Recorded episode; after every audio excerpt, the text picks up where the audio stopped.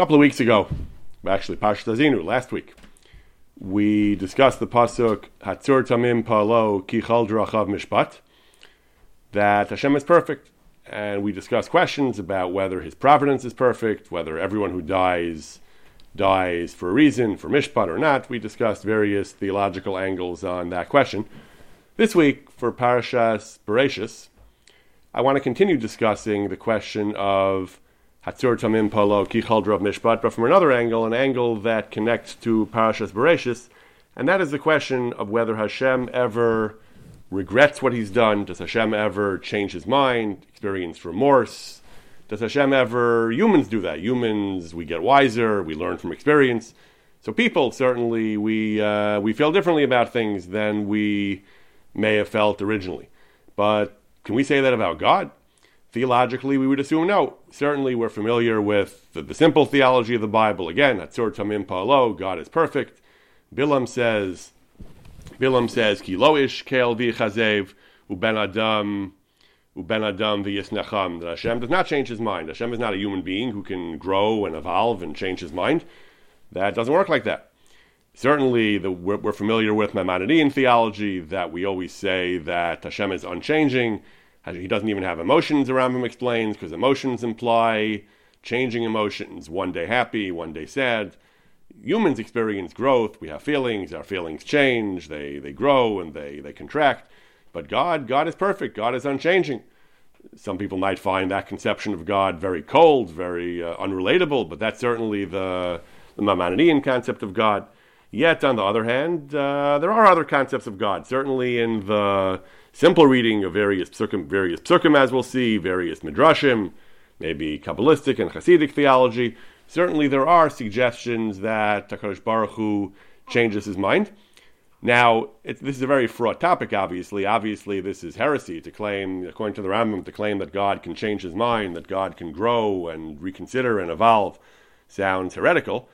So it's a very fraught topic, but I want to speak tonight about two areas in Parashas Bereishis where Hashem seems to be described either by the Psukim or by Chazal as changing His mind, and we'll discuss, of course, how normative Jewish philosophy does not take this at face value, but it's instructive, nevertheless, to consider these Psukim and these Midrashim and how they've been interpreted by prominent Jewish thinkers. So the first has to do with the 16th pasuk in the Torah, the fourth day of creation. The pasuk says, "Vayas Elokim et shnei ha'ma'aros ha'gedolim." God made the two great lights, and then it says, "Es ha'ma'or ha'gadol l'mshelas hayom," the great light to rule during the day, and "Es ha'ma'or ha'katon l'mshelas halayla," the lesser light, the smaller light to rule at night, "Ves ha'kochavim," and the stars as well. So you read this pasuk, you're hit immediately by a contradiction, literally from one word, from one clause to the next. First it says, "Shnei ha'maros ha'gadolim," He made two great lights, and then it says, "Mar ha'gadol and mar ha'katan," one was large and one was small. The references obviously are both to the sun and the moon, but first it describes them both as being gedolim, and then it says that one was gadol and one was katan. So how do we square that? So the obvious interpretation is, Ibn Ezra, Bechor Shor, Radak, the obvious interpretation is, B'derech HaPshat, that everything's relative, size is relative. They were both large vis-a-vis the stars. The sun and the moon are both much brighter than the stars. But vis-a-vis each other, they were not the same size. The sun is larger than the moon. The moon is smaller than the size. The moon is called Katon vis-a-vis the sun, but it's called one of the two Gedolim vis-a-vis the stars. Now, of course, we know that the moon is actually much smaller than the stars in general. There are all kinds of stars, obviously, but the visible stars, certainly many of the stars, are vastly bigger than the moon. And certainly, we know that the moon is much smaller than the sun. These points are actually recognized by the Rishonim, Ibn Ezra and Radak. For example, Radak tells us that when it says that the sun and the moon are large vis-a-vis the stars, we don't mean that their actual size is large vis-a-vis the stars, because we know, he says, that all the stars, except for Kochav and Noga, except for two of the planets, I always forget which is which, but except for two of those, except for two of the planets, the rest of the stars, the fixed stars, the movable stars, the moving stars are all bigger than the moon, which is pretty much what we would assume as well. I don't actually know. Again, I forget which ones Kochav and Noga are, whether those actually are or not bigger than the moon. But roughly speaking, the Radak is certainly correct. Most of the visible celestial bodies are certainly bigger than the moon. The astronomers tell us this, he says. So what does it mean that the moon is considered big vis-a-vis the stars? It means that it has more light. It has more light because it's, why? Closer to the Earth, and that's basically true. Also, their astronomy is not quite the same as ours, but that's roughly the truth.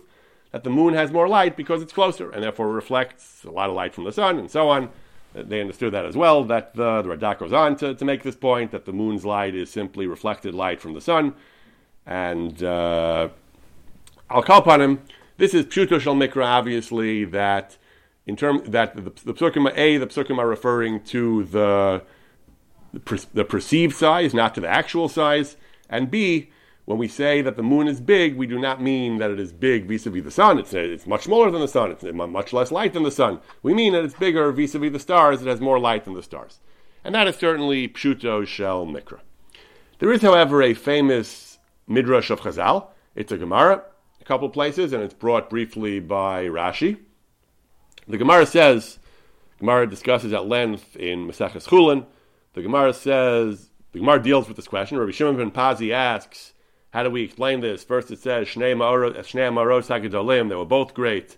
And then it says, Ma'or HaGadol and Ma'or HaKatan. So the Gemara says, it actually changed. The size of the moon actually changed. Initially, they were Shnei Ma'oros HaGadolim. Initially, they were both large. What happened? The moon complained, and it says, 2 kings can't share 1 crown.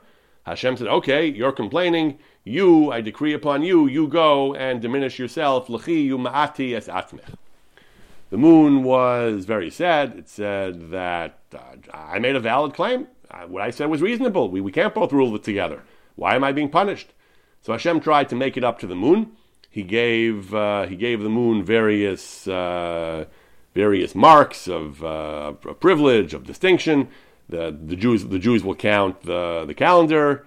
That the Jews will count days and years, the Hayula Sosin Ladim, and so on. But and he gave it various other types of blessings and so on, of marks of distinction. But the moon was not happy. After everything Hashem said, the moon continued to be hurt and unmollified. Hashem did not manage to conciliate the moon.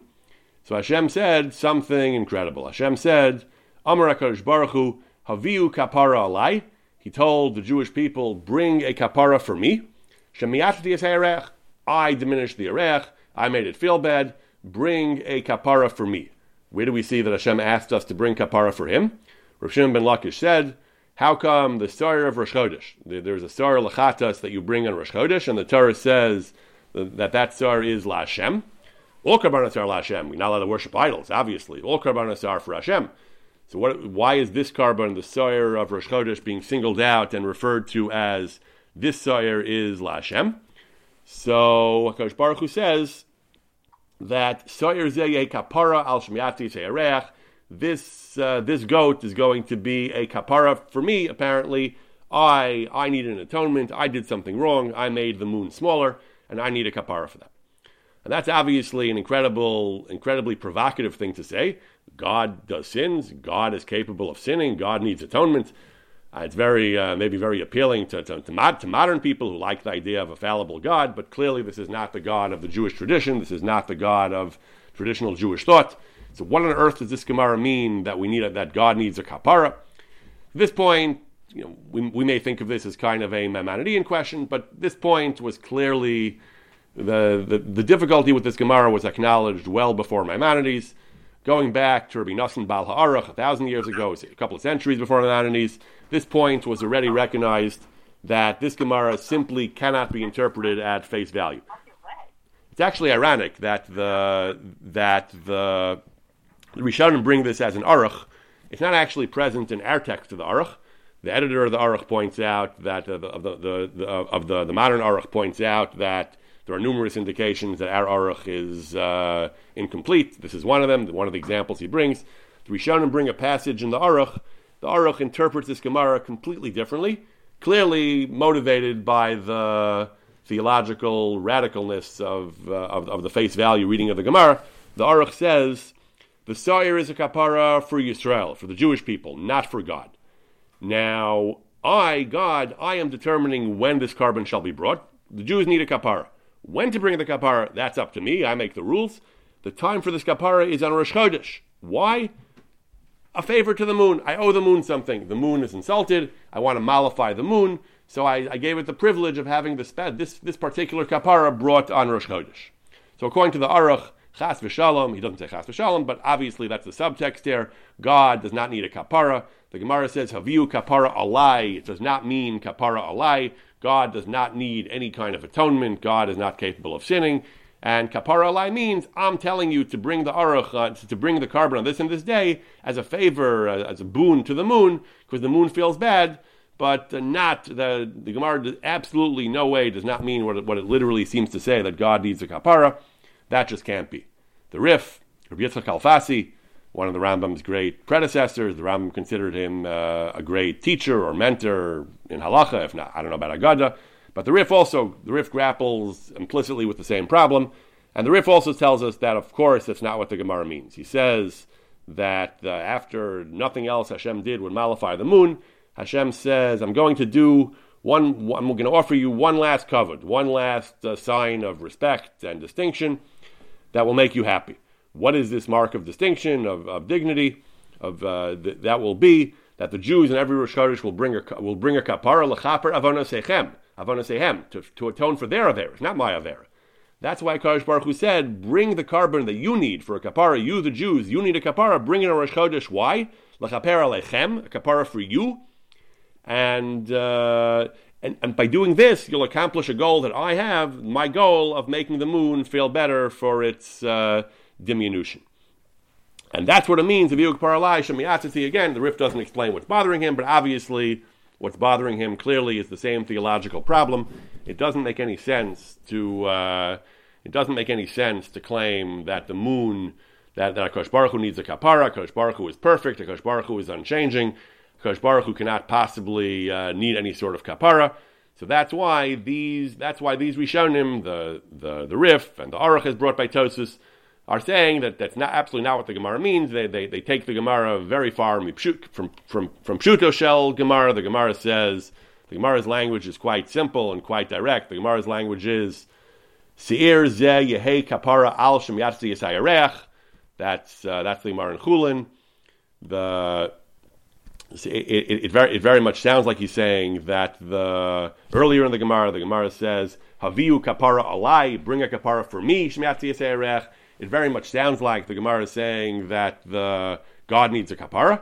But again, that was simply untenable to the Aruch, to the Rif, to Tosus. That just can't be. Therefore, they take the Gemara completely out of Pshuto and they say, bring a kapara for you. You need a kapara, but do it on Rosh Chodesh because that will make the moon feel better. And that will eliminate my debt to the moon. Obviously, what it means that the moon has a debt and the moon feels bad, that's a whole separate question. What exactly does this Akedah mean? Is the moon really a sentient being?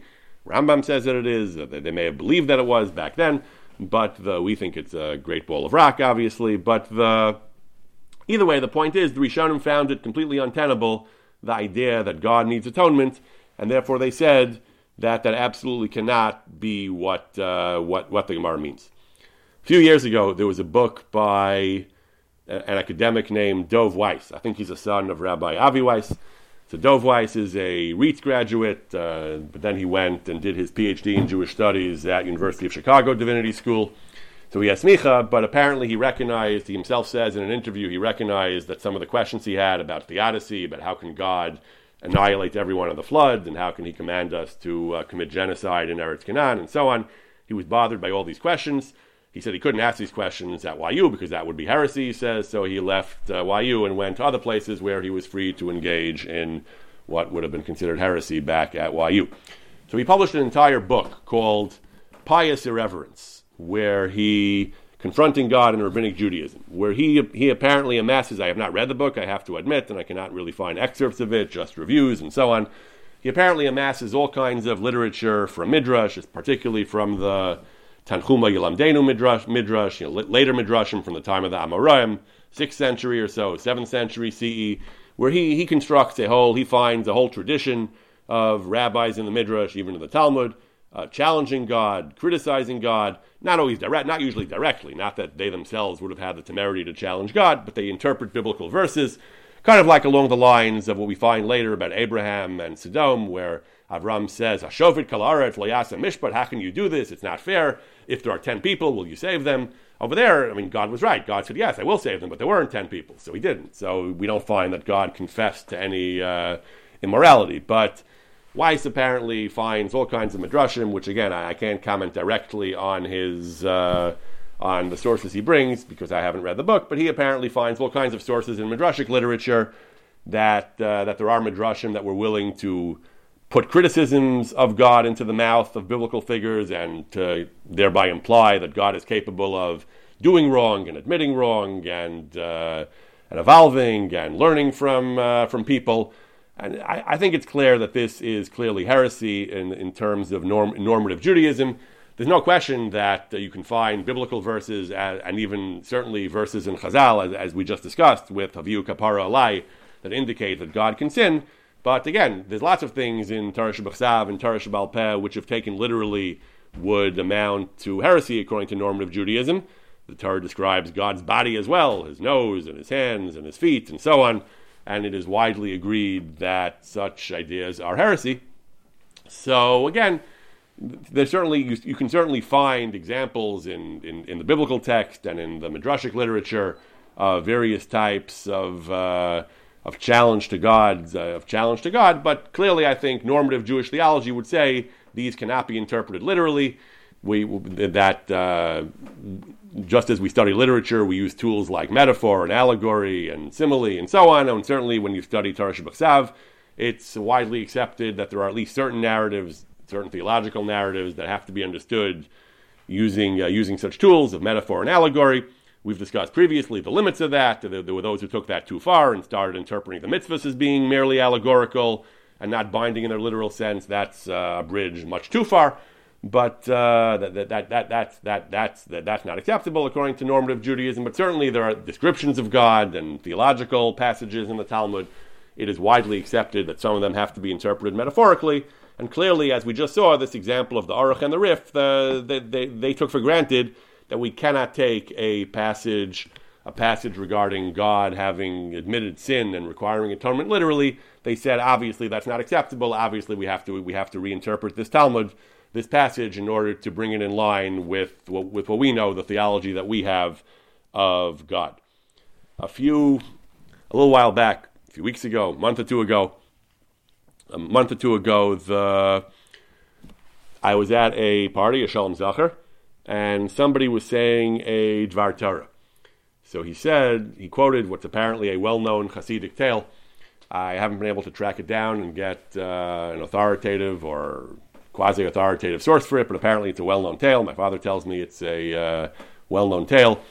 So somebody asks his Rebbe, give me some guidance, how can I do tshuva? So he says, go to such and such a person and listen to how he talks to God and how he does tshuva, something like that. So he goes to this person, and he eavesdrops, and he overhears this person deep in conversation with God. He tells God, look, God, I sinned, I confess, vidui, I wasn't so honest in business, I cut corners in ritual law sometimes, maybe kashrus, and my davening wasn't what it should. All right, I agree, guilty as charged, I've done certain things wrong. Now let's talk about you, he tells God. There was a pogrom in the next village, and I lost my cousin to murderous anti-Semites. And there was an epidemic here, and babies died here. And then there was famine, and so on. He says, "These are all the things you have done. I'll tell you what, God. Let's call it even. I won't push my complaints against you if you don't, and you'll drop your objections to me." So again, I told this person, so this person went on to say, what I take from this story is whatever lesson he learned. I told him afterwards, I said, what I take from this story is that the Vilna Gaon was more correct than I ever realized in his early vehement objections to Hasidus. Again, I'm not really well-versed in Hasidus, and there may be a deeper meaning to the story that I'm not quite realizing, but again, from a normative Jewish perspective, the idea that you can criticize God and hold him in front of a court and say that you've done this and this and you're wrong and you owe us for what you've done is heresy, chutzpah, and it's sacrilege it's the worst sort of chutzpah to HaKadosh Baruch Hu, and it is certainly not acceptable. Today it's fashionable in some circles to put God on trial for the Akedah and so on. Even if it's certainly legitimate to discuss the Akedah, to discuss the theology of the Akedah and try to understand what God was doing, but this idea that we as human beings are entitled to sit in judgment on God and criticize him, and that God himself is capable of erring and admitting error, is something which is clearly out of bounds of normative Jewish theology. I want to spend a couple of minutes looking at another example in this parasha, where in Parashas Bereishis again, where we seem to have a question of God admitting error, confessing error, regretting what he's done, and that is the end of the parasha. In the end of the parasha, we have God's decision to eradicate humanity. That takes us into Parashas Noach, where God decides to bring the flood. So the Pesukim say, Hashem saw ki rabba ra'as ha'adam ba'aretz. He saw there was great evil. Man was committing great evil throughout the land, and so on. Vayinachem Hashem. Hashem regretted. Vayinachem generally means regretted. Vayinachem Hashem. Hashem regretted ki asa es ha'adam ba'aretz, that he regretted that he had made humanity. And he was pained. His heart was pained. He felt so bad that he had made human beings. Hashem said, "Okay, we're going to go to Plan B. We will sanitize the world from humanity. Emches ha'adam ashabarasi. I will eradicate, obliterate humanity. Ki nichamti. Once again, the second time, the Torah uses the word nichamti. I regret that I created. I regret that I, not just people, I regret that I created all of life. People, animals, crawling things, birds. I regret it all. Noach matzachein b'nei Hashem. But Noach still found favor, so of course he saved Noach in the Teva. Vayinachem, again, very strange language. Hashem says twice, not once, but twice. It says, Vayinachem Hashem, ki nichamti. Twice Hashem says, the Torah says Hashem regretted it. So what on earth does that mean? So the Rishonim asked this question. The Rishonim point out that it says in that Bilaam tells us in Balak, in Parshas Balak. Bilaam, of course, is not exactly one of our heroes, but nevertheless, the theology of Bilaam is widely assumed to be correct. The theology he expresses, it says, "Lo ishkel v'yachazeh v'ben adam v'yisnacham." God is not a person that he lies, and he's not a human being that he regrets, that he has second thoughts. Yet we find twice in our parasha that Hashem is described, the same language is used twice, that Hashem regretted creating people.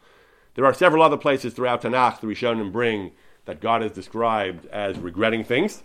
In Sefer Shmuel, it says that God initially gave instructions to anoint Shaul as his king. Shaul sinned, Shaul disobeyed God. Hashem tells Shmuel, "We're going to appoint David. I'm going to appoint David in his stead because nichamti ki imlachti Shaul. Nichamti. I regret that I appointed Shaul as the king."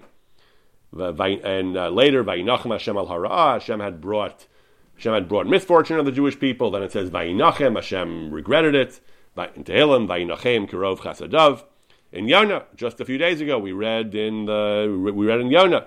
It says that Yonah, when he explains later at the end of the story why he was reluctant to go to Nineveh, he explains because although Hashem intended to destroy Nineveh, Nineveh did tshuva, as we saw with the way it worked out. Nineveh did tshuva, and Hashem did not punish them. And Yonah says, "I knew you would do that because I knew that you are erech hapayim v'nicham al hara." Once again, Hashem is described as regretting, as having second thoughts about things that he does. So we have several psukim here, 3 or 4 psukim, where Hashem is described as regretting things he's done. And yet, Bilaam says explicitly, unequivocally, Lo ishkel v'yachazeh v'ben adam v'yisnacham. Hashem does not regret anything he does. So what is that all about? So Bechor Shor, followed by some later commentaries, Bechor Shor says that the pshat is as follows. I think intuitively, more or less, this is what we would all probably assume the answer to this question is. He expresses it in some detail, somewhat formally. He says, when a human being changes his mind, when a human being makes a promise, makes a commitment, he says, and then does not follow through, he says there are a few reasons why that can happen. One reason is because he simply changed his mind. He breaks his word. He decides, I'd rather not do that. I promise I'll give you some money. I'd rather not give you the money. I'd rather keep the money for myself. That's breaking your word. That's changing your mind. God doesn't do that. He says sometimes humans don't follow through on their promises because they can't. Humans are not omnipotent. God is omnipotent. Humans are not omnipotent. Humans can't always do what they promise to do. I can promise to help you do something, but I may not be able to. I may try and fail. I may have something that prevents me from doing it. So again, humans can sometimes change their minds, and that's something that God never does. God never breaks his word. Humans can sometimes be unable to fulfill their commitments. God is not unable to do anything, so neither of those two applies to God. That is what Bilaam meant when he said, when Bilaam, those are the two phrases in the pasuk in Parshas Balak that Bilaam said, "Lo ishkel v'yechazev uben adam v'yisnacham." So kazav, falsehood, refers to someone who breaks his promise, who fails to live up to his commitment. Lo ishkel v'yechazev. God never lies. God never breaks his word. And ben adam v'yisnacham, he says that means because he can't. He has second thoughts because he's unable to do it. That God is Kol Yachol, God is omnipotent, God never does. So that's what Bilaam was saying. However, he says there's a third reason why people sometimes don't do what they promise. That is not because anything changed from the perspective of the person making the promise. His intentions are exactly as they were before. His abilities are unlimited and exactly as they were before. However, sometimes the circumstances change. The merit of the recipient changes. For example, if Hashem promises to do something bad to somebody, to a nation, and they do tshuva, then Hashem does not do it. Rega daber al goy val mamlacha. The Navi says sometimes Hashem promises to do terrible things. Linsot, Sla'abay, to destroy, and if they do tshuva, Hashem does not punish them, as with Nineveh. Sometimes the Navi says Hashem promises to do good, and the people then sin and become less worthy. Hashem does not do the good that he promised to them. So when it comes to HaKadosh Baruch Hu, he says, that sometimes happens. That HaKadosh Baruch Hu promises good or bad. There is a sheet of the Rambam that a nevuah that's for Tov is never withdrawn. However, that's difficult. The Navi explicitly says that sometimes Hashem does withdraw promises to do good. We discussed that several years ago, I think, different approaches to when Hashem does withdraw a promise for good, when he doesn't. But either way, for our purposes, the point is, the only time Hashem ever fails to follow what he promised to do is if the circumstances change and the recipients of his, either good or bad, are no longer deserving, no longer worthy, no longer appropriate for them to receive whatever he had planned. That's fine. That's fair. That's Kvoda Shel Mala. Therefore, he says, when Hashem created people, Kol Hanikra B'Shmi Ulechvodi Barasiv Yitzartiv Afasisiv, God made the entire universe for His glory, and insofar as they are fulfilling that role, then they remain. As soon as they do not, he says, then they're going to be destroyed. That's not included in Ben Adam v'Yis Nacham. Shaul, Hashem made Shaul the king, assuming he would listen to him. Once he sinned, then he no longer is going to be the king. Now, obviously, the Bechor Shor acknowledges in the last line of his explanation, we still have a theological problem here that God knew the future. So if God knew this was going to happen, then why did he do it in the first place? So that's a difficult question. Bechor Shor says he created them as an object lesson for other people. So I'm not sure what that means in Parashas Bereishis and Noah. He created the entire world, planning to wipe it out. So everyone should learn the lesson that God is willing to annihilate the entire biosphere, except for Noah and the Teva, in order to teach people a lesson. Maybe. So that's a difficult question, which we're not going to get into in too much more detail today. But the point is that Bechor Shor says, again, of course, the classic theology, Maimonideans and non-Maimonideans all agree here. God does not change his mind in the sense of growing and of changing and of becoming wiser and having different opinions. That is not what happens. When God acts differently toward his creations, that is because they have changed and a different approach is warranted, not because God, even though the word chosen is vayinachem, which usually means to reconsider something, that's not what happened here. What happened here is that people were deserving of a different attitude on the part of God, and that's why God, and that's how God behaved toward them, but not, of course, that God actually changed, that God had second thoughts, so to speak, about what he was going to do to people. Rashi really says something similar already, going as far back as Rashi. So Rashi brings several pshatim in how to interpret Vayinachem. According to one pshat, it means that Hashem decided to have a different attitude, a different posture toward his creations than he had originally. Brings other examples of this, he says, other examples of Nechama, the example of Shaul, and so on. Machshava acheres, meaning a different perspective, a different posture toward them. Not that he changed his mind in any sense. In the next pasuk, ki nichamti ki asisim, I regret what I've done. Rashi goes out of his way to explain that not that he regretted that he felt older and wiser, rather chashavti malasos al asher asisim. I have considered what to do, I have decided, I have thought about what to do, now that I've made them, I decided what I have to do is such and such. Not, again, Rashi takes pains to avoid any notion of regret, of having, when we say regret, we mean we've seen the error of our ways. That is not, God doesn't make errors, God doesn't see the error of his ways. God decides to act in an appropriate way toward his creations based on the way they behave. But of course, not that there is any element of regret or of reconsideration on the part of God. Ramban says, when the Torah says "Vayinachem Hashem" and "Vayisatzei velibo," this type of language, which is very much human language of feelings, of emotions, of regret, dibra Torah kolashim b'nei adam, just as we say when we talk about Af Hashem and Regel Hashem and Yad Hashem. We understand, we call that anthropomorphism, we call that, that's merely a figure of speech. We don't mean that God has a hand and a nose and so on. Here also, we don't mean that God changes his mind. We don't mean that God feels sad. None of that is, we don't interpret that literally. We say that it means that God, that God behaved to this is what a human would say if it happened to a human, but of course with God, these words are not to be interpreted literally. What does El Libo mean? What does it mean to his heart? So according to Ramban, that means he didn't communicate this to any prophet. He didn't make a public announcement that, at least not yet. Eventually he told Noach this, but again, Noach wasn't a Navi who was sent explicitly to give them tochacha like Nineveh, although according to the Midrash, Noach made the Teva. That was a kind of advertisement of the fate that was slowly approaching for the Dor HaMabel. But in any event, once again we can't say that HaKadosh Baruch Hu changes his mind. That would be considered God, as Bilaam said again. It feels funny quoting Bilaam as an authority here.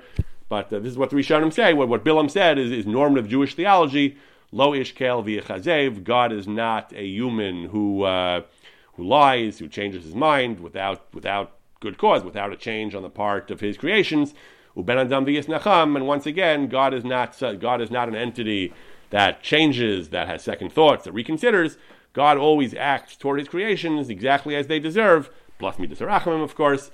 But again, it's despite the fact that there are psukim, and as we saw earlier, there are midrashim that indicate that God has human-like evolution of feelings and of attitudes, that is not acceptable to normative Judaism, certainly not to the Rambam, but not even to the non-Maimonideans, not to the classic Rishonim, who took for granted that God is not, as Bilaam said, lo ishkel v'yechazev, uben adam v'yisnacham.